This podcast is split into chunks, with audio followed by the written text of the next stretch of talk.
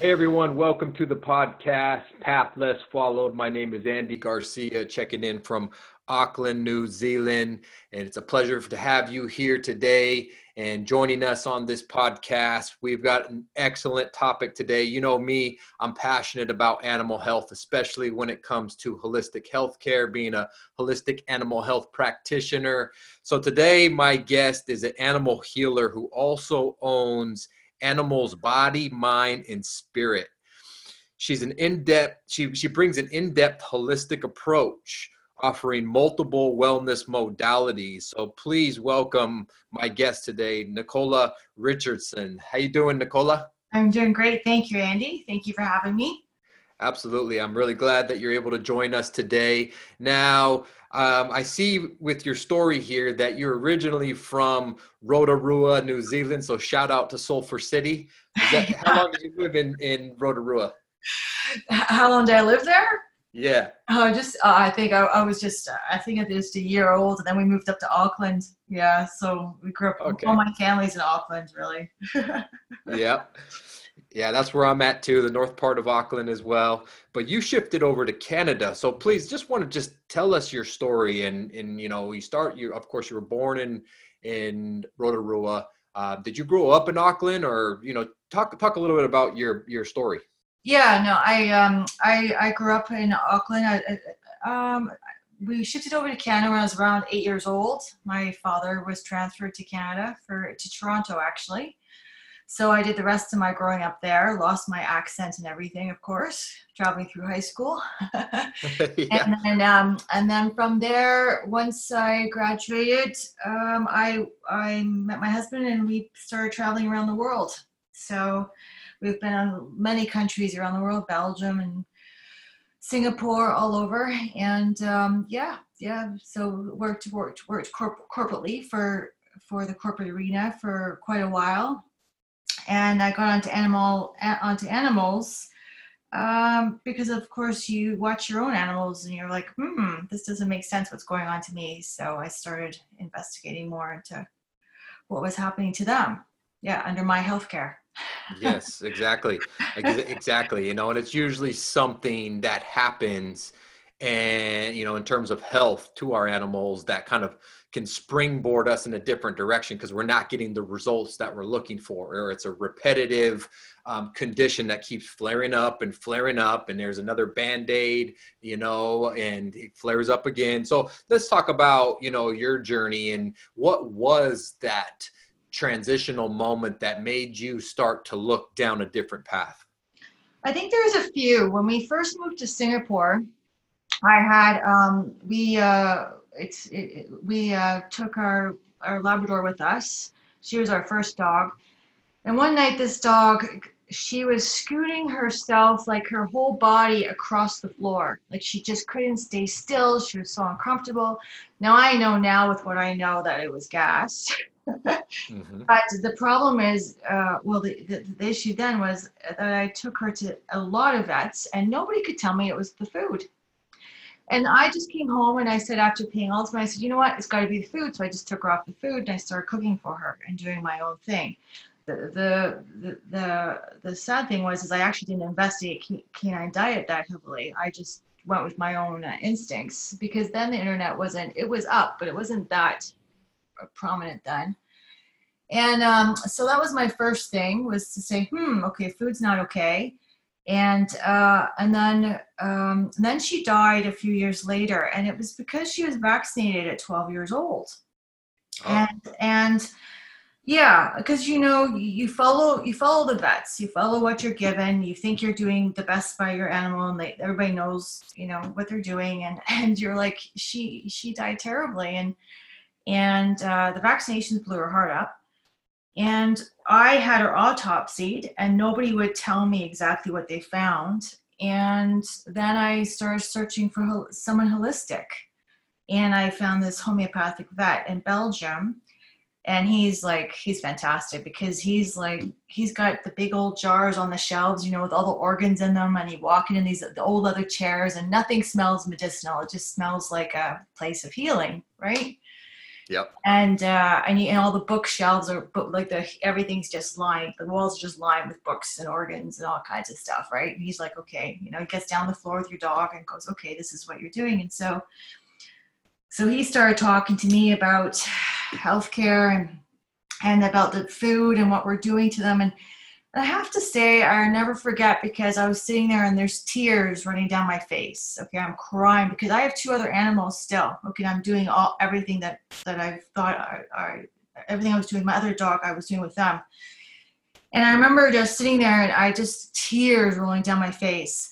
And it was like someone had taken a, a hammer and hit me on the head. yeah. I never forget because it was like the, these shells of around my head, around my mind, I, I, I had to sit there and go, when did I stop questioning? When did I just accept stuff or what was told to me as as as as as as, as fact and truth? And when did I stop like looking at stuff and I just couldn't remember and I I just just my whole being said, "Oh my goodness, look what I've been participating in," right? Yeah. And um, and he was wonderful, but it, it still takes a, a while for your human psyche to catch up with what you really what really is going on. And and that took me uh, quite a few years. And then um, then uh, my labrador another labrador we had she's five years old. Does she not first of all get distemper? We healed that. We couldn't figure out what that's another discussion about distemper. Uh, and then she gets then she got heart failure So so she they send her. We're in the Netherlands, and they're going to send her home to die. They're and uh, and I looked at her. I go, I don't know what's going on here, but you most certainly don't look like you need you want to leave yet. So let's figure out how do we how do we heal you. And we put her on tonics and all kinds of stuff. And nine months later, she's back back to normal. So those are my catalysts. yes, absolutely. Oh, my you catalysts. yep, I hear you. I hear you. I had a similar situation too with a story that I tell quite often when I'm teaching, you know, basic first aid, um, especially around using essential oils, you know, high quality essential oils for yeah. basic health care. And I tell my story in the beginning of that presentation too of an American bulldog that we lost one month after she was the flower girl in our wedding and it absolutely destroyed our life. And it, was uh, you know in terms of you know bro- broke our heart should i say not destroyed our life but broke our heart. And it, same thing it was an enlarged heart and we were told there's absolutely nothing we can do. And back then we didn't even realize you know what holistic health care or natural health really even was. I mean my wife had a little bit of experience. She went to a real holistically minded um, nursing school up in northern california.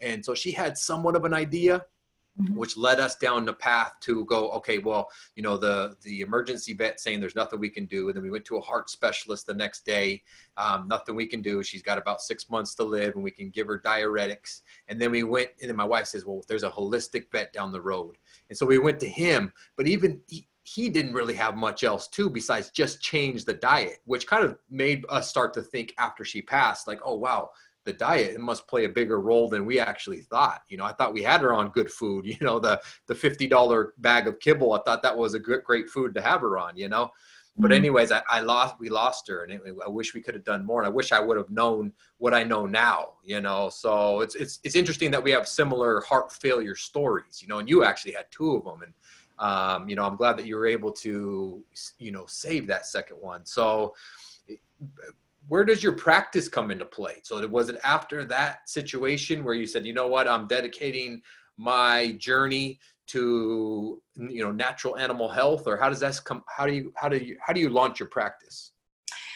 Um, I think when when she died, when she when we healed her heart, when we you know the, the thing is when you're when you're working on animals and especially when they're your own you really start paying attention and you start seeing them for sentient beings i mean i think you always do. I think you if, if you have an animal in your home the average person loves them and we we we we of course care for them we'll do whatever we can for them. But are we really seeing who they are? And when when I started shifting myself, because in order to help heal the animals, I had to do a lot of self repair um, because they're very very honest with you. So and in order in order to help them i believe there is a transparency that has to occur between the two of you. And um, so once we're, when we're healing the heart and I'm, I'm looking at my, my Labrador and I said, listen, okay, I, I can take you this far, but you've got to snap out of it and, and get yourself up, up and running now. Like I, I, I'll support you. And I said to her, but I'm not, um, a big, a big transition point for me was to not ever give any more sorrow. Um, so that was huge for me to not, you know, you look at your animal, go, oh my goodness, look at you, it's terrible, what's happening? And I, I stopped all that I said, you know what, that doesn't help them in the slightest. It doesn't help the situation. So there was a big switch for me to say, you know, how can I help you heal? This is all I look at you. When I ever look at an animal and they're they're suffering and they're not okay, I always look at them and say, not going to go into tears, not going to go into sadness, not going to give any of that. I'm not going anywhere near that stuff. I'm going to look at you and sit with you and go, how can I help you? And I think when we did that with her and she directed me with, with oils and all kinds of stuff to heal her heart, I was like, you know, uh, I just, this is just where I need to go. It's just where I need to be to help help these animals be who they're meant to be. And work and i just thought we're creating so much sickness you know it doesn't have to be this way. And a lot of pain too right? I mean there you know these animals are going in and out of the vet office all the time and and people sure they're not well but inside there's there's got to be a monumental amount of pain right? So yes. yeah anyway. So it was with her is what really said you know what? I, i'm jumping on here. I'm taking off and here we go. And i was introduced uh, I, into healing and all kinds of stuff but i'm sure you'll ask me some questions about that. Yeah you know and, and my one of my mentors she she says she told me you know one time she says you know when it comes to healing ultimately you have to be more stubborn than the disease itself you know in terms of you know you you've got to raise your your approach and your your vital force to where you know you're going to go no i'm not letting this thing take me down. You know i'm going to be more stubborn than it and and i'm going to be able to come through this regardless of the case you know? So it's almost that fight fight versus fight you know situation.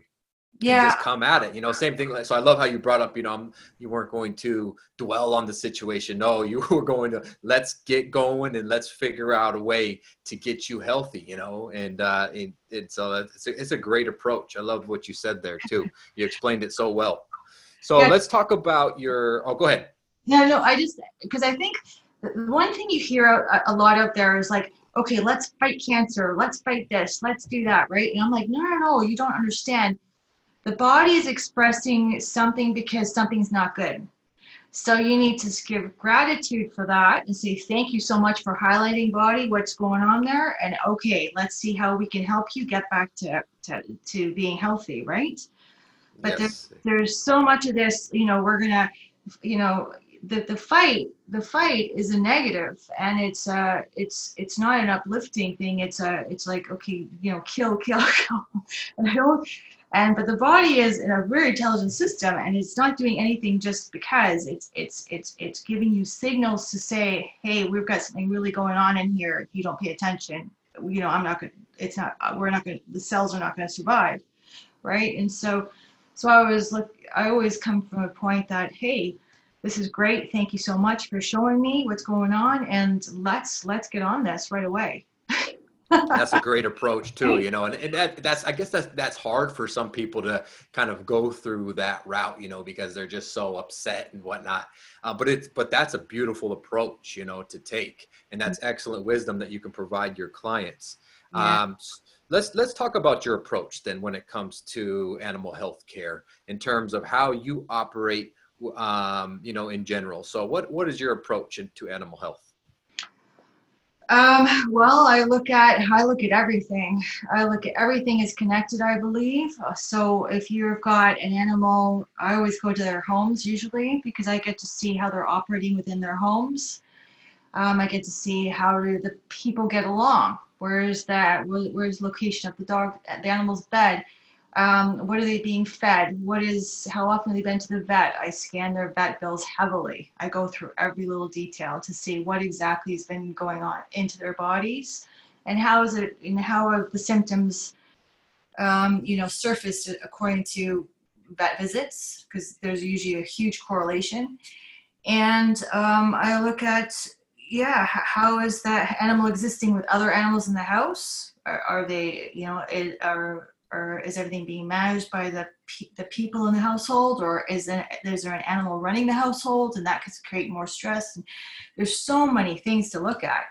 It's not just it's not just one thing. It's it's how the animals perceiving the world and and and how they're they're what they're being fed of course and what's going into their system but also how they're um, living within their environment. You know are they getting what they need for their their species needs right Yes, absolutely. So, so it's not, it's not, people would like you to come in and go, okay, oh, yeah, we'll just fix that. Well, that's, that's not how I work. I work as a whole being approach. I look at the whole unit of the family and the people. Is there divorce going on? Is there fighting going on? How is this animal being impacted? It's never ever that simple, you know? Yeah, yeah. It's, it, it's not, you know, and, it, and, yeah. and, and a lot has to do with what else is going on, the environment, right? We would say, yeah uh, you know, my approach would be like 90% of, of uh, health, uh, you know, and, and, and illness as well relates to the environment of the animal, you know, yeah. toxic, toxic load, uh, relationships between each other, you know, and, you know, I've, I've dealt with animals that have conflicting teenager, you know, in their family and the animal is dealing with you know issues itself with anxiety. You know my own personal experience early on with you know when my wife and I when we had when we first got married you know of course our our our first dog passed away you know what 30 40 days after we were married. So you know mm-hmm. of course we had to have dogs in our in our life. So we got another dog i don't know maybe roughly about six eight months later puppy but our er, marriage wasn't all that strong and there was a bit of conflict and this dog seemed to have this strange anxiety that i never had with dogs in the past. You know it was just this strange awkward anxiety. We're like what's going on with the you know not realizing like hey you know a lot of this is because of us. Yeah. And our relationship wasn't that strong. So you're absolutely correct. Environment is just so important and mm. and whatnot. So let's talk about your modalities and what you specialize in Mm, well, I think I think I uh, I'm very strong at energy healing, so I I can uh, I can I do a lot of distant healing. I can feel what's going on in the body distantly if I work on an animal, and usually I get a lot of messages about what's going on in the in the home then too. Um, so that I'm very very passionate about because you can get really good results quite quickly. I am huge on zoopharmacognosy, which is from which I was taught by the lovely Caroline Ingraham in the UK, and that's where the animals will te- tell you what's going on as far as far as our systems go, and as far as stress levels and emotional levels. And now, uh, how, now how does that work exactly? Uh, is that like some type of test, or I was trying to figure out, um, you know, how how that how do you, how you operate that way? Okay, so for for instance, I would go to somebody's house and I would have all big bags of minerals, like tons of stuff like clay and chalk and seaweed and nettle and neem and and uh, spirulina and barley grass and all kinds of stuff. And that and lots of oils so it's calendula oil which is the marigold flower and i've got rice bran oil which is high in high in antioxidants and vitamin e. And you've got st john's wort which is good for pain. You've got comfrey which is big for big for um, um, mobility. And you have all the oils and you you put them all out on the floor. Like I already have, I've already taken their case history by now, so I know what sort of what the animal is probably going to go for. Um, because there's a lot to bring, and I can guarantee you, when as soon as I bring my bag in the door, the animals are in the put their heads right in the bags. you can't even you can't even move because they're like they're not gonna like they're not gonna like that. I'm like this has got nothing to do with light. This is all medicinal, and this is something that people have trouble getting around their head around animals choose look at their food as medicine they don't look at their food as food so much it is always everything's always selected based on nutrient needs and um, so you know we put it all out because my first goal is to deal with are they short nutritionally anywhere and do they need to purge? Do they need to get rid of stuff in their stomach? Do they need to get rid of worms parasites? And based on what they select and you can't go in really with any sort of preconceived notions because you could you could upset the selection process. Um, so I just lay it all out and go, okay, go for it. And then what they choose and how they choose it tells me what's going on with their system. And then I know how to narrow it down. But they are allowed to dictate the volumes. So I could have a dog uh, uh, coming in and just just selecting buckets and buckets and buckets of, of rose hips, and that's all for collagen repair. And um, yeah, and just it's it just goes. A session can go from anywhere from 10 minutes to two hours. We just go, we just follow their lead. Nice. I love that. Yeah. Yeah. They're very, very, uh, very, very clear. And so, about 50% of the time is purging. There's a lot of purging. A lot of animals are holding a lot of mucus in their stomach and they have no way to get rid of it. So, because when the body has bacteria in the system, what the body does is surround it with mucus. But the thing is, animals need some mechanism to kick this mucus out of their guts. And in the wild, they would go and eat eat bark and eat grass and eat all kinds of stuff to get their systems to throw it up. The problem is when they're usually out with people, if they're in the cities, they don't have the opportunity. But if they're out with some of their pet parents, what happens is that people are like, don't don't eat grass because you'll throw up, and you're like, yeah, yeah, that's what they're supposed to do. yeah. You know, so so there's a lot of misunderstanding about what the what what the animals are trying to do to look after themselves, and people just don't want the, the. They want it all to be nice and tidy, but that's not how their systems work. You know, it's not how, how our systems work either. But but um, yeah, and so once they've done all their selection with the minerals and all that kind of stuff, and I have a very good idea wh- where they need to go, if they're still willing, because it's always based on what to, we can we can't push healing, right? So so it, sometimes the animals had enough and you can feel it energetically you just feel like okay that's it I, I, just need to, i need to break and then i have to come back the next day to help them or yep. or we continue on and we look at okay, have they selected stuff for bacteria? Have they selected stuff for stomach? Have they selected stuff for hormones? Have they selected stuff for what are they telling me? And then we go in with essential oils, really, really high grade, and and offer them and they and then they process them. They sit there and smell them. Yes, absolutely. That's yeah. something that I I love using that technique as well, and kind of yeah. one of the original techniques that launched me down my you know animal healthcare path was using essential oils as well you know high quality you know i personally i use doTERRA's essential oils because of the testing um, in-house testing program that they have and the and the visible results and whatnot. And and i use that self-selection method which i refer to when we're talking about essential oils is the aromatic selection um, is just so important allowing the animal to select the oil or the substance itself. So what is it, what what are your key indicators when when an animal is selecting let's say rose hip or calendula oil what are you looking for? Um, well, if that if, if those are mineral like those would be minerals for me. If they were going to essential oils like um, big on uh, if they were selecting things like Oh, um, anything to do with their digestive tract would be ginger and fennel to calm them down, calm the, the gut down, and then you need German chamomile or yarrow, which is high um, high in antibacterials. The the yarrow is, but both of them are used to soothe the stomach lining, so they can process oils further. Um, and they sometimes the animals want them stroked on them too, so they you can ask you have must always follow the direction otherwise you could really do damage to them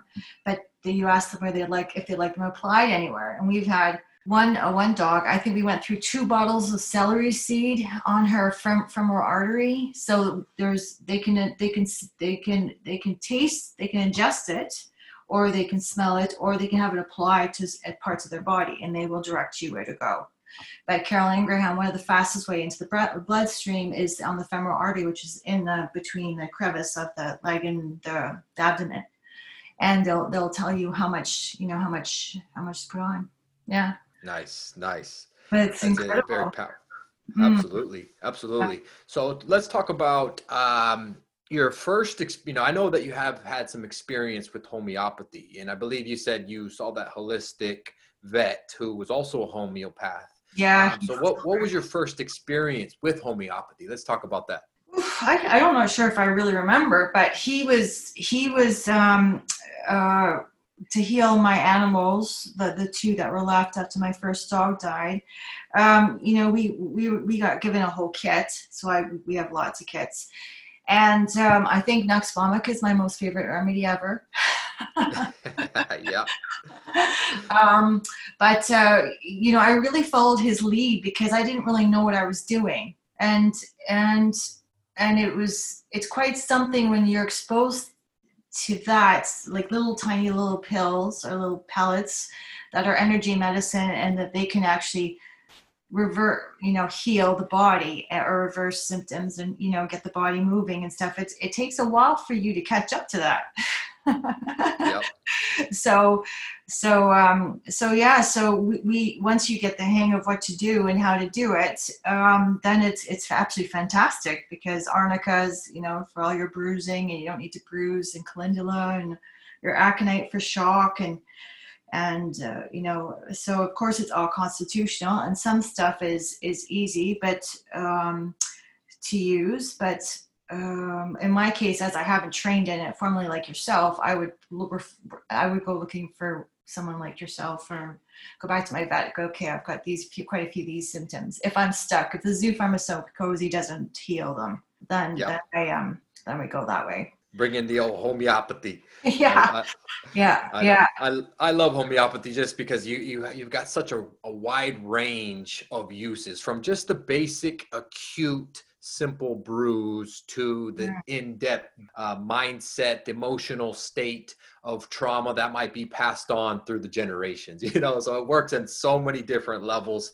Um, it is absolutely phenomenal. And the technique that i really hope you know comes back strong worldwide that was once strong you know in the in the early you know 1900s it was it was right hand in hand with you know what's looked at today as traditional medicine right? It was hand in hand. There was just as many homeopathic um, you know colleges and whatnot as there was you know uh, medical colleges. And then somewhere along the line in this you know we we we, we got away from this technique that is so powerful in its own right. So um yeah you know homeopathy is, is definitely a, a you know a modality that uh, you know needs to make a, a strong return again. And, and it is know, little by little but I know that there's some rules and regulations that we've got to get through, and I know that there, you know, you know, there's rules in Canada, there's rules here in New Zealand, and across the United States. So it's it's finding its place, uh, and we'll get there. So let's transition and let's talk about, you know, the new normal when we're talking about our animals. And I just want you to discuss what the new normal is from your opinion. What exactly do you mean when you say new normal? Like, like as far new, as care? New normal in terms of, um, you know, what we just perceive as, oh, this is just how it is. You know, Labradors oh. get, you know, um, cancer, you know, mm-hmm. often, or you know, uh, right. American bulldogs get hip dysplasia. You know, that's right. just how it is. Right. Okay, well, I think everything that everybody that we think is normal is is not normal.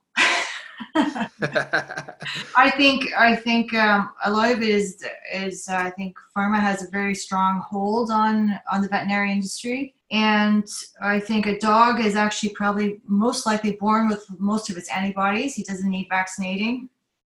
I think all the puppies should be titer tested um, and uh, and exposed and potentially exposed naturally. As I know a lot of uh, homeopathic vets are doing this, and and really there's no need to. I, I definitely wouldn't be spaying and neutering the dog either. I think uh, you teach and um, how to be responsible pet parent, and because I think that's causing all kinds of problems in the system. I don't know where it came that I don't know where it came from that to neuter or spay an animal at six months of their eight, six months old. You know, we just wreak havoc on the system that's growing and needs to develop and stuff like that. And I, I don't think we really understand fully what the damage we're doing. And yeah, so I just think that the dog should be kept as naturally as possible, or the animal should be kept as naturally as possible, and they should never need drugs or or anything else going in their system unless it's a trauma situation but the body is a strong is a strong strong entity and we should we're we're messing with it all the time. We just need to leave it alone. And it's quite something when i get people's vet records and i look at what has gone into the little body the first year of their lifetime i i am absolutely astonished that this being is still alive you know?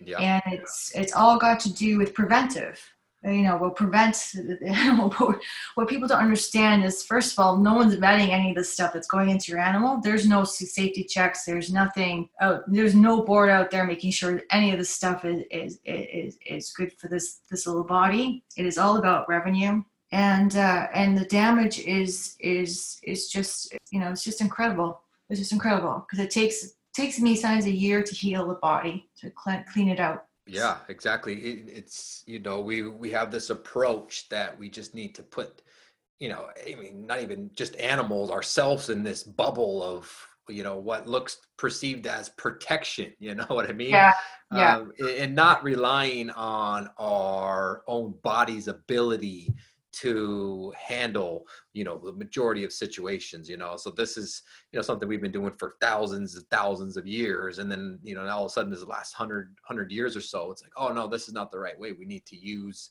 um, you know these chemical concoctions and these are going to you know help us maintain health and protect us you know? Yeah. Eh, we need to get out of the bubble bubble world. So let's talk about exactly that. How how does the body heal itself well, it, it, it, it protects the it, it, it protects the organs. So the the goal you'll always see symptoms farther as far far away from the the brain and far away from the heart first. So that's why you see hot spots and and stuff on dogs around their base of their tail and things and and itchy things come up on people on their feet and on their legs and things because the body's trying to get the toxins away from the from the, the primary organs. And this is why it's so important to start paying attention to these these these signals because the system's having is is really really under a lot of stress. So it's so it's it's very very cool because um, when you're healing um, uh, when you're healing a body it will always heal from the inside out and from the top from the top to the bottom of the body. yep. Right. So that's definitely the goal when I'm working with my clients, the, you know, healing from the inside out. Okay, something's yeah. going on with the skin. Well, let's take a look at the gut. And the people are going, huh? We're talking yeah. about the skin here. it's all related. Trust me. Yeah, it's, it's all related. Yeah, it is. Yeah. So that's what the body will naturally do. So when you see things on the outside of the body, as you know, then it's it's it's a blessing, right? Because it's not sitting inside inside. If it's sitting inside, then the body's probably, you know, won't, won't survive. So skin yeah. issues and tail issues and, and you know, yeah. So I had um, I had one dog. I had one uh, dog, and and the, the client um, unfortunately wasn't um, able to work with me. But uh, you know, the first thing that animal showed was um, ACL injury. So ACL injury on one side. Okay, so then they operate, and, uh, and from my perspective, you don't operate because you need to heal, get the body to heal but uh, they operated on the one side and then the other side broke so they operated on the other side. And i said okay you guys aren't listening to the body. You're just you're just manipulating it but you're not listening to why the body's giving you these signals. So then then the body presented a tumor on the head. And i was like okay don't touch the tumor. We need to heal the body. Let's leave the tumor. It's not impacting anything yet. Let's see if we can heal the heal the get the get the tumor down and then we know the body's healing cut the tumor out, and then a month later, the dog had heart failure. Oh, wow. You see, so the body goes, help me, help me, help me, help me, help me, don't. so by cutting everything out and, and, and surgically repairing everything, you haven't done anything because the body hasn't been addressed. You've just been going, you know, following symptoms, right? And so as soon as I saw the head tumor, I was like, okay, please, can I work with you? to help you heal the body, but um, but uh, they weren't comfortable. So, but that's that's that that's how the and then the dog was. I think the dog was five years old.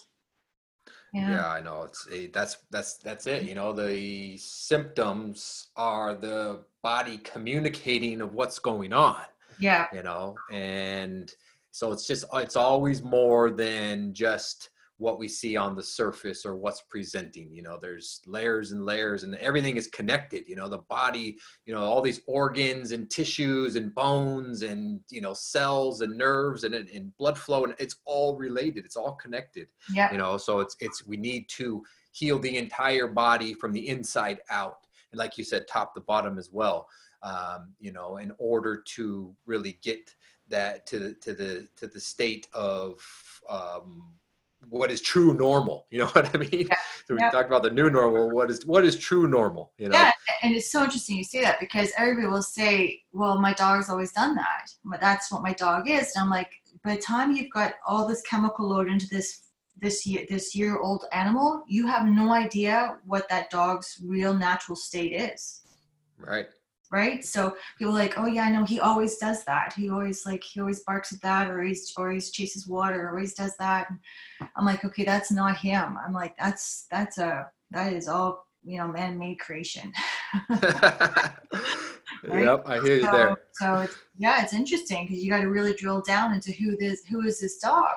Who is this who is this animal? Because the chemical load has done such a havoc on his brain and and system that we really have to drill down to say you know and then people are like wow look uh, my dog's never done that i'm like oh is he finally chilling is he finally relaxing and putting his feet up in the air and they're like my dog has never done that i'm like okay now we're getting places you know because that's you want your animal to be happy happy happy right Yep. that's one thing people always say to me, gosh, your animals are so happy. I'm like, yeah, because they feel good. Yeah? Exactly. Good, right? They don't have the toxicity in their in their system and, and, and in their brain, right?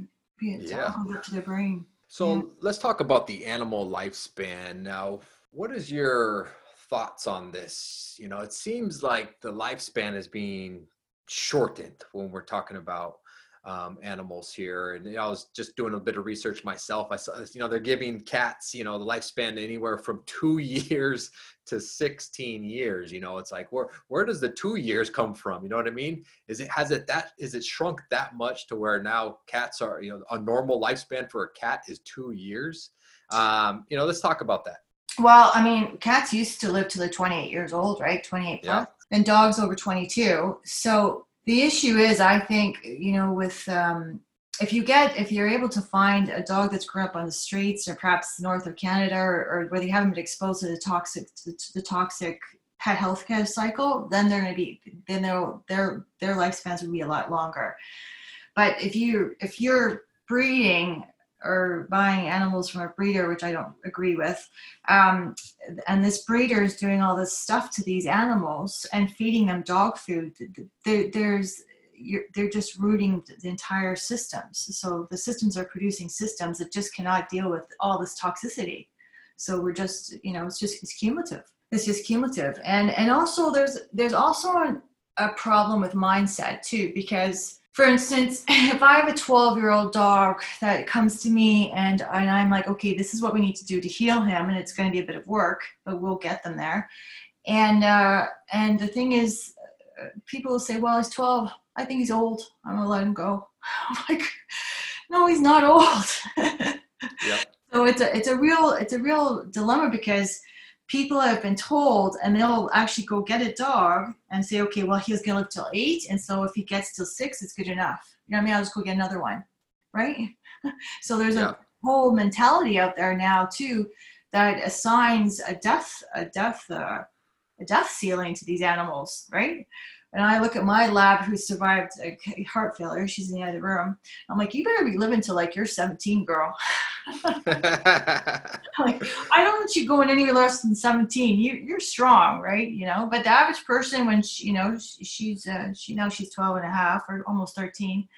So, um, but, um, you know, the person, nice. yeah, the, but the average person would say, oh, she's 12, is, you know, or, you know, the dog's 12, let him go. But dogs are dying like at four, five, six, right? I mean, it's oh, it's oh, yeah. insane. It's it, it's we, we you can't. You've got people have got to look at things and go, this is just not acceptable. It's not acceptable what's going on anymore because people are making a lot of money from doing things to your animal and you're paying for it and then it's just it's a it's a it's a it's an, an insane system right now so nicola how do we support our animals to live a long happy and pain-free life Oh, question, question, question. I want everybody like to drill me. Like if people meet me, I just want to drill me, drill me, drill me. Like just question. But people just don't question anymore. They just accept, and it's really, really dangerous because money is driving everything. And um, I think uh, the less you put into your animal, the better off your animal is going to be That's just it. And they've just got to have fresh food. It can't be anything from the pet food industry. Nobody can be trusted. Nobody has to label things properly. It's just uh, pet food industry is just a lot of places to make a lot a lot of money and your animal is really suffering the, as a result and all, our food comes from grocery stores and it's everything we would eat nothing from pet food industry would go anywhere near my animals ever so then i know if they they go sideways a bit, and I know exactly what's in their system. When you're buying from manufacturers and all these processed, all this stuff, you just have no idea what's in the stuff. And a lot of it is very, very dangerous. Yeah, I mean, with the heavy load of preservatives, you know, it's like, you know, when I really started diving into kibble and whatnot, and it was that first experience too with my, you know, American Bulldog Moral. You know, it was like when went to, with the holistic vet and he goes, "Oh, just start cooking for her." I'm like, "What's what's why?" I thought I was giving her a good kibble diet. Now I, I'm, you know, cooking for her is going to be more beneficial, making her own food. And then, you know, once we did the research, we were like, "Ah, okay, now our eyes are starting to open a bit more." Um, and and whatnot because you know it's it's food is just so important in terms of um, you know the everything we've been discussing you know in terms of you know uh, animal lifespan and and you know how to you know what what is the normal and, and everything else yeah. and you know and you're right question question question i think a simple question for people to start off with you know would be when they are prescribed something you know let's just say they're you know somewhat of a you know they're down the traditional route and you know kind of following the you know standard um, procedures and whatnot. I think a simple question that people can ask uh, is to you know let's say their vet what is the side effect and what is the risk of me mm-hmm. giving this to my animal you know just just as simple as that you mm-hmm. know because you need to know both sides of the story you know this may yes help in one way but how is it affecting in a negative way as well and what is the risk as well you mm-hmm. know to my animal you know be from me giving this drug or whatever you know therapy um, to to my dog cat or horse or whatever else you know so I, I, think that's a simple question to start with and then you know I, think you're referring to as question is like really dive in and dig deep um, you what you you explain in your own words. What do you mean by question? I think I think we think like when somebody's there that is a professional, you know, hats off to them. Thank you so you know for for their information. But I don't. I would like to take their information, go away and think about it, and and also I will I will look up every single drug, because on average most drugs that are being put into animals are not for humans and and that's because they've been tested on animals and they're not okay for humans. yep. And most of them are very, very toxic. If you go look at their MSD set DS sheets, so the, ma- the materials uh, safety data sheets, mm-hmm. you'll look, you will be shocked what they say, like stuff like Metacam, Cerenia, all that stuff. Right? It's just, it's just lethal. And I think you just need to take the information and walk away and go and think: Is this the best course for my animal. And if your animal's been vomiting and doesn't want to eat, that's a good thing because the body wants needs to take time to recalibrate. But everybody wants everything fixed really like they want they want things fixed. They don't want to wait. They don't want to question and, and, and see and just give the it takes some time and, and this is this has to stop too because the body needs time to heal and healing is a non-overnight thing. you know, yep. for an animal to be ill, it's taken a long time to get there. It hasn't just happened overnight. It's been brewing for ages, probably, right? So the fixing is takes a bit of time. But, but the thing is, you don't have to be in any rush, and you should always find a professional that supports you in looking into things. And it's interesting because I was watching uh, The Truth About Vaccines. I'm not sure if you've been watching it at all. Have you heard about it, perhaps? No, I don't think I have oh. watched oh. that. I mean, I've seen a few of them, but I haven't seen that one in particular. Anyway, so it's really interesting, and they're talking about informed consent. Informed consent, and they said nobody gives it. Like the doctors don't have time to give it anymore, and nobody's giving it because really you should be given everything that you should be given the list of ingredients that's in everything that is uh, suggested to go into your animal, as well as you if you were going to the doctor like what are, like you were saying like what are the positives what are the negatives how will it impact the body right? And and that all that information should be provided, and it's not being provided anymore. You know, so it's really. Where did it go? Where what happened? I mean, did we just it just became so normal and people just started you know being accepting it for decades that we now we don't need to provide this information anymore? Did the did the rules change? Did the laws change? I don't under. It's hard to really understand how we could be so blind to you know a situation like this. You know what I mean? Where yeah. it's like. Yeah. Sorry. Go ahead. Sorry. No, no, yeah, feel free, feel free. I just think I just think people are in a rush. yeah. I, I, I, I, and I don't think they they also perhaps don't realize that what is being suggested it could be really really harmful and and, and the person may be suggesting may have uh, may be coming from a, a good place but and they might not even have the training because we know vaccinology is not was not is not something that vets are trained in yet it is probably more than 50% of their revenues, right? Absolutely. So in their businesses and a lot of a lot of businesses they said if they couldn't if they couldn't vaccinate your animal continuously like they are now, they wouldn't survive. They wouldn't be open for business. So the question um, becomes like they're on a treadmill. You're going into a, into a treadmill system. So you, you've got to really, if you go in the door, um, make sure you really know what you're looking for and be able to walk away and say, you know, I need to think about that for now. And yeah.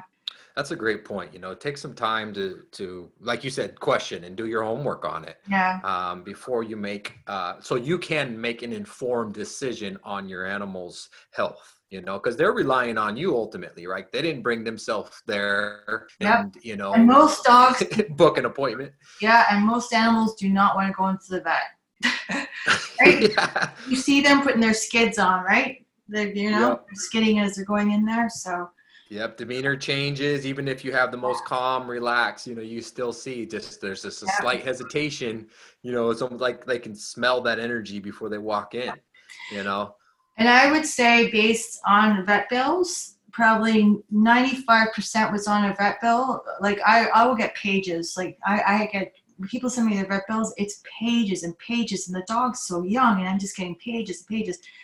And I'd say like probably well probably more than 95 probably about you know 90% of it is like not needed and then people have got to understand that what they're driving with all this cost like doing all this too is you're now supporting an, an, a new industry which is called pet insurance which was never needed before but mm. now, because there's so much damage being done to our animals, we can't afford to fix them. So now we're getting pet insurance, right? So it's another whole cycle that's being propagated. Just open up another door. Yeah. Um, for yeah. profits. So yeah. So yeah. let's talk about. You know, I, I want to dive into this topic here, and I know this is one that kind of kick-started your your journey as well. And in terms of, and I know we touched on it a little bit, but let's let's go into vaccination. So let's let's start with you know your your 12 year old dog and what was she vaccinated for? And then let's let's just discuss where we're at in terms of you know give me your thoughts on vaccination and and how can we use other tools to provide natural protection? Oh and here's your here's your background coming in Well, I I will I would when if I ever had a young dog, I would titer test them to make sure they're covered. There are antibodies, and I would titer test them a few times because the body does. Um, you know, some days the body has down days, and, and other days they're the body's better. Just depends how the dog's feeling, animal's feeling. But um, and then if I was uh, at all worried that they weren't covered, I would use nosodes from you. to make sure they're covered. I would not vaccinate um, with the mainstream vaccinations right now because, first of all, I don't think they're safe. They might have been safe years ago. I don't know exactly what was in them con- concoction wise, but I don't believe in multiple vaccinations. I think it's absolutely insane that we're shoving uh, so many viruses and bacteria into the body at once, which the body would never encounter in its lifetime you know? And and um and i and i this is just my view i have no scientific knowledge about this whatsoever. But i believe what's happening is we're putting these live viruses when, when some of them have live viruses in the body. And i believe that they're sitting in there. And when the body is compromised in any way, they take over. I don't think you're just I don't think you're just creating antibodies and the body's safe and sound and it's all I don't think that's what's going on at all. I think it's a and I don't know exactly what I'm talking about here. I just know from my experience with my animal that we were moving and she got stressed and all of a sudden she starts showing distemper mm. signs she can't walk she can't you know we're looking at her my, my homeopath vet's going what happened to her and i said i have no idea he goes i think it's distemper and i go why would it be distemper she's been vaccinated against it and ding ding ding ding there you go we've got wow. the virus in the body I actually thought she stepped on pesticides or something, but no, it just kept brewing, brewing, and then we're like, no, it's distemper. It's the virus that was she was. So the vaccination was was activated because she was stressed because she was, you know. So somebody with an immuno, in, uh, sorry, immunology would have to explain more about that. I don't know how that works, but that's what we witnessed, and that's what yeah. we and that's what we cured. But uh, wow yeah it's incredible and uh and then yeah so um so that's that's my stance and i think it's it's irresponsible to be putting multiple vaccinations and even though the vaccines say to vets don't put them all in at once or don't put them in you see constantly you know the non-core going in with the core going with rabies all at once and then the dog goes in next week for for uh you know skin issues for ear issues for eye issues. And then the other thing i have a problem with is you know the dogs has their first round. They already show that their system's not okay. They have ears eyes ish you know all kinds of stuff. And then then they just keep on they just keep on checking the boxes you know? Yeah you know and the other situation is the toxic load that is in there as a preservative and a protective you know within the the vaccination itself is just flooding the animal with chemical yeah it's um, that's going to He's going to affect three major areas. It's the brain, it's the central nervous system, and it's the gut. You know, yeah. and, and as soon as you're starting to throw off those things, you know, that's where where health is going to be challenged, you know, dramatically with the animal. You yeah. know, it's, it's what else is in those other ingredients. You know, those. Oh, uh, you know yeah, it's horrendous because you know this polysorbate 80, which is a vein, apparently goes across the vein barrier. Barrier. So this is how the you know the, the viruses are traveling into the brain because your brain is really protected. But in the in the vaccinations, they're using all these emulsifiers to actually travel places which they the viruses and bacteria would never have access to. And what people need, what we all need to understand is that when we contra- when we when we contract a virus we are designed to receive it through our skin through our nose through our eyes through you know through these arteries. And then it goes through our i want to say like our alarm our alarm system security system right? It goes through our natural security system before it gets to anywhere close to our brain or our heart right? Yep. well animals have the same thing. So when they encounter rabies along a rabid animal that's, that's left its scent or whatever then then they will automatically the system will automatically be engaged naturally to, to produce antibodies because it's coming through their nose and they're, you know, the system knows what to do. What we're doing is we're going right into the body. We're bypassing the entire security system and then slamming the body, and the body's going, How the hell did this thing get in here? mm. Right? And going crazy, right? Because it, it, it, come from a place that it, it's bypassed the entire, entire system right? Uh, that's a great point. Yeah, it's bypassed the yeah. you know the exposure to the mucomembrane yeah. first. Yeah. Which is signals, and, you know, different processes for the immune system and everything else. All of a sudden, it's boom, it's in the bloodstream, and it's like, whoa, hold on a second, um, our processes are all thrown off here. You know? yeah. How did we get this invader this this way? How did this enter this system this way? Because our body's not des- designed to receive invade, invaders that way. It comes through, you know, there's a system, there's a way the body processes everything. Exactly. So, um, titer testing. Let's let's discuss that. You know, for you know, because this is a great way to just figure out. Okay, so you, you explain what titer testing is, if you don't mind. Oh well, titer testing is where, uh, where they test your, the animal's blood to see if it, it has antibodies for that particular issue, that particular virus or bacteria you're trying to check against. That's right. So this can be done as soon as you acquire the pup, right? Even before, yeah, yeah.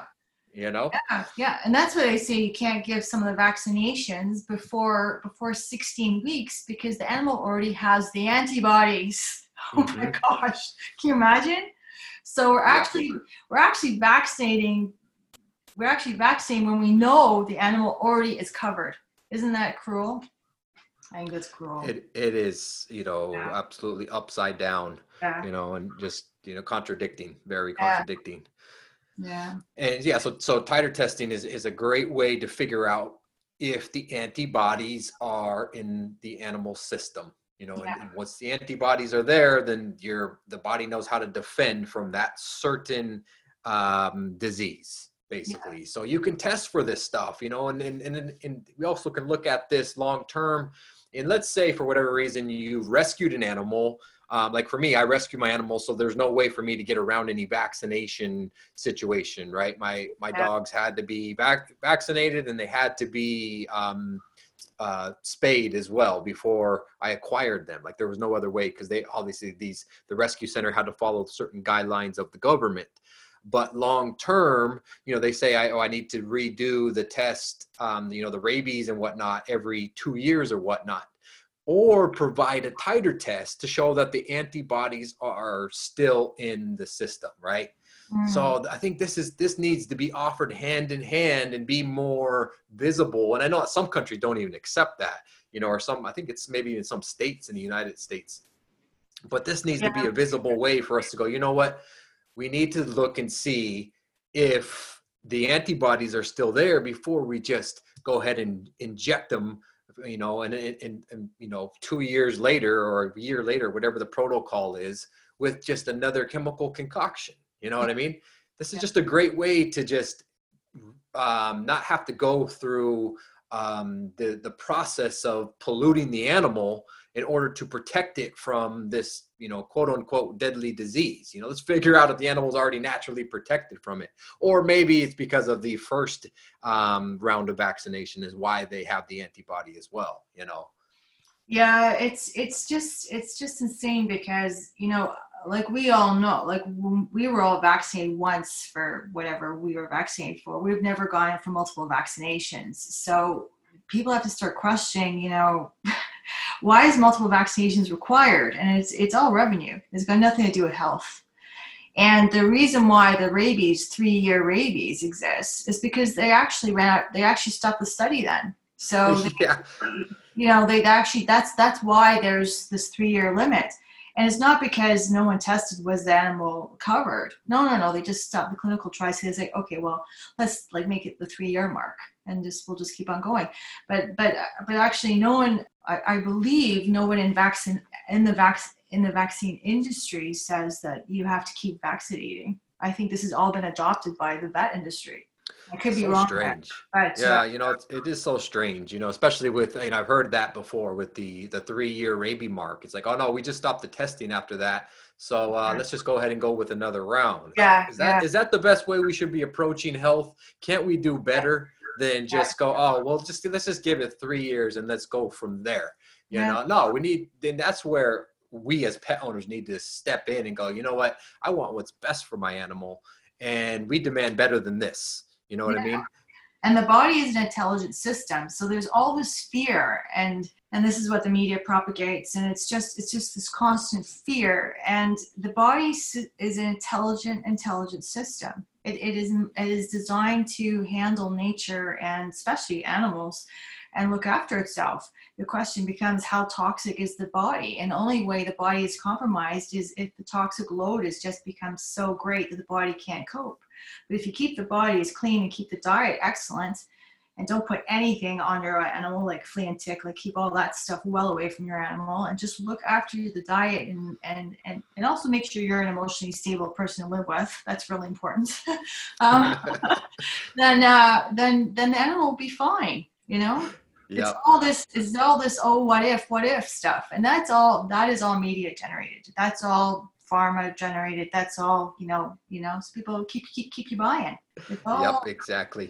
Exactly. It's funny that you say, you know, the, the, the life, the human as well, you know, it's, it's, it's a bit of a funny joke within the, you know, homeopathic industry or kind of holistic health industry, I guess, in general. It's like, you know, in order for us to treat the animal, we need to treat the human first. Oh yeah, totally. so, Absolutely. Mm-hmm. let's talk about the flea, tick, you know, heartworm, some of this stuff that goes on monthly. Again, another, you know, chemical concoction. So, what's the dangers and what are your alternatives? I don't use alternatives. I don't believe the body needs it. To me, the alternatives are diet. Your diet is, mm. You know, you have a good strong, you have a good diet, the body's strong, then that's your that's your defense the flea and tick thing, it is, it, they are they are lethal. They are absolutely. It is incredible that this stuff is is it, it, it, it's just incredible because you're not even supposed to touch it yourself yet you're putting it all over the, the you know an, an, organic being and expecting him to be them to be okay but it it causes it causes seizures brain damage all kinds of stuff it's absolutely horrendous and again it's all fear propagated if you have a strong animal uh, that's fed well, you'll never get fleas and ticks. I mean, the odd tick, of course, in the forest, but it'll fall off. It won't, it won't, you know, it won't visit and stay for a while and propagate a whole family of ticks. I mean, the animal will, will ditch it, you know, automatically. So I raise, you know, put a bit, bit more garlic or make sure that the dogs have lots of antibact- antibacterials available to them if they need them and just keep their system really, really supersonic strong. And you brush them daily if they're out in the forests, as we are in the summer. And we never have issues.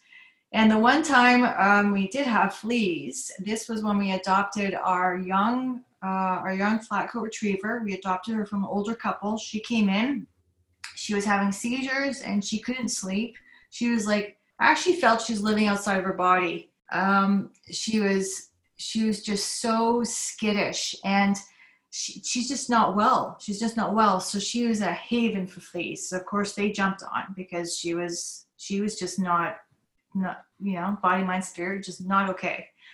And um, and so I was like, okay, we've got fleas now, lovely. Um, mm-hmm. so we we just we just pumped her system. You know, I worked on her with lots of zoopharmacognosy. She couldn't process very much though. I had to be very careful with her because her system was really, really you had to be really careful with her. That's what that's what my intuition said. Just have to you know, you can't push healing like I said. You've got to it takes you've got to allow every being has to be allowed the space and the time to heal according to their own needs and and journey and um, so we just pumped up with with full with um, with really really good food. She was on dog food, and uh, and um, and uh, just flea combed her twice a day. We made it fun. So we used to out flea comb and she'd go lay down her spot, and then we just you know she get bits of carrot or something to while she was doing it, and she's got flea combed and got bath now and then, and eventually they were gone once we got her body up and strong. And the other two animals never had fleas that we had with us, so so yeah, it's a good. It, it, the fleas tell you. Sorry, go ahead. I was going to say it's a great indicator of health ultimately. Yeah, yeah, yeah. The animal is more prone to getting fleas and and ticks and whatnot because they do thrive on the weak. You know, they yep. they they sense that, and yep. I can see that with my animals. You know, unfortunately, we just lost one our cat a few weeks ago. Oh, she got ran over, but oh. um, oh. when we brought when we adopted the two cats uh, about a year ago um, my dogs didn't have any fleas, right? They were young pups and raised on raw food, and you know we live on a farm here up in you know northern part of Auckland, and they didn't have any fleas. Um, and I know they're out there for sure. I mean, Auckland's known for year year round flea season, you know, and uh, you know so then these cats were brought in, and and these and one of the cats in particular was just infested with fleas, um, and the other cat wasn't as bad Mm-hmm. But then, mm-hmm. sure enough, they, they, they you know eventually got onto my dogs as well. But then the one you know one of the two has has has always had a, a bit has been a bit more sensitive, and you could tell she's you know she gets um, she, her health is challenged more often than the other pup. You know, they're two sisters, same litter. Um, so she had more fleas on than the other one. So you could see the two, you know, the, the two weaker immune system animals were more prone to the fleas than the other ones, you know, and it was just a great indication of, okay, what's going on health wise, you know, something, it's a, there's a deeper layer that we need to address uh, besides what it, we see on the outside. And right now we see on the outside is fleas. Yeah. So, um, you know, I, I love what you were talking about in terms of, you know, addressing the system with food, you know, and that's just a very powerful way. So let's discuss diet. Let's talk about diet and how it plays a role in health. It's everything. it's everything. It's just everything, isn't it? I mean, if you don't feed the body what it what it you know nutrients and proper from the from the from the from the planet, then it won't it won't live long. It just won't won't be able to survive. Won't be able to clean, detox, do all the things that it knows to do. So it's a, it's essential, and uh, and it's really really tough because because a lot of the animals that are are being farmed in, in, in industry are being like horribly treated and injected and all the horrible things that are, that are happening to them. And our animals, our dogs, cats, everybody, they're rejecting the food, I believe, because they don't recognize what the heck this stuff is. So it's a very different, um, it's a, there's a very different animal that's on a factory farm versus an animal that's on a grass-fed farm and gets to live his life, right? Mm, yep. So you've got, you know, your vitamin D in the body, you've got happy animal, you've got one that's been respected, has been honored and stuff, and then you've got the animal that's just been forced into like just just horrible, horrible circumstances. And and uh, and I believe a lot of our animals are kicking this meat back. To, you know, they're like, I know some of my my cat my some of my cats, they'll be like, I'm not touching that. Like, okay, must come from somewhere weird, so let's toss that out and go get, you know, do a better job. but but it, it matters. It all matters, and so all the food needs to be fresh, as fresh as possible. So lots of you know for to feed the cells of the body. You know, so the animals, the they need the the dogs and the cats, they need their their meat and their vet, their cats get a little bit of veg and stuff, and and uh, you know lots of fruit and it depends upon what the season is. If it's hot and cold or damp right? So the fruit should all alter a bit according to what's going on in the seasons and it depends how they're feeling too. So if they're not feeling that great then yeah you give them more warming warming foods versus cooling foods and all that matters. Yeah. Mm, yeah that's a good point. Never thought of that right? one so, yeah cooling. so when it's really really hot here you know they get lots of cucumbers and and lots of things to a lot of watermelon and melons to cool their body keep their body cool because the water content in their in their body is really really important of course and and uh, you know dogs on dry food when you convert people from pet industry food onto fresh food or animals sorry yeah, pet parents. Mm-hmm. um, they're always like, my dog's not drinking, my dog's not drinking. I'm like, no, no, no it's fine. they get, they're getting the water content in their food. And that, that's so, you know, people just don't understand how much they're lacking, right? So, you know, if you take a cat, a cat that's fed dry food and when we adopted one of our cats and he was just peeing his guts out and you're like oh this poor animal because he's drinking so much trying to push this food through his system right and then six months later, we got him on raw in three days, but it took six months for the body to heal, those kidneys to heal. Wow. And uh, and um, and then finally, you know, and, and then finally his urine output was so so small, but also, you know, no more drinking, right? Yep, yeah. absolutely. But, uh, so so you go you feed raw um, I'm assuming, you know, we were yep. talking about fresh food and would that yep. would be considered, you know, raw food. Now, there's a, a, couple of different ways to view this as well. Now, where do you first of all source your food from? Um, let's let's let's start there. Where do you source your food? I do you source, use a brand, or do you go to farm, um, you know, hunters, or how do you do it? Um, if I, I I go to um, I go to farms. I go to local farms, and I also uh, go to the grocery store. And and if I can stay away from anything industry, I will that's my goal. Now, in terms of uh, protein selection, do you look at that? You know, I, there's a real great company, and, and, you know, shout out to Raw Essentials here in New Zealand um, that does, you know, basically they're just there's I think about nine stores around the country, primarily in Auckland, and they're only raw food. Like you walk in and there's just a bunch of freezers, and you go select. Um, so they do a great job about p- pinpointing because there's uh, animals can be sensitive even to the best of the best food, right? And we know this. Um, so they say, well, if you have a sensitive animal, um, you know, that might, you know, express some allergies to even this raw diet, then eliminate the four big proteins, which is pork, chicken, beef, and lamb. And the reason why is because a lot of these animals are grain fed. So then everything that they're fed, farm, you know, they're they're they're uh, grain fed. Um, they're farmed in a way where um, you know it's le- a little bit less organic. So of course, all that's going to pass through into the meat uh, and into the proteins, and then so they'll be absorbing a bit of that, which is probably the grain that's in you know the the molecules and whatnot that is in the protein, even though it's a raw, it's a raw high quality food, might be causing problems because we. So basically, what I'm saying is um, we need to know exactly what those animals are eating as well. You know, I know we're getting a, a bit deep into it, but you know, what are your thoughts around that? Oh no, absolutely, absolutely. You really got to really dig down into what the companies are doing and where they're getting that, where they're getting their proteins from, and that's sometimes really hard to do because what they stay on the websites and what they're doing are two different things. Um, and you can drill down. You know, I've done lots of emails to companies, and it's really hard to get the information. Um, but absolutely, most most animals I steer them clear of beef and chicken. I don't. Yep. Uh, I don't. I keep them at, and pork is a big no because of the parasites.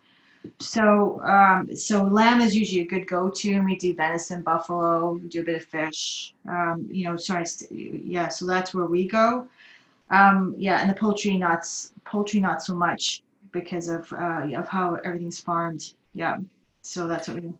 So, and then there's there's also like if your animal has um, developed allergies. I mean, I don't know how homeopathy would uh, deal with that, um, but I know you can reset the immune system using NAET therapy. Have you heard of that?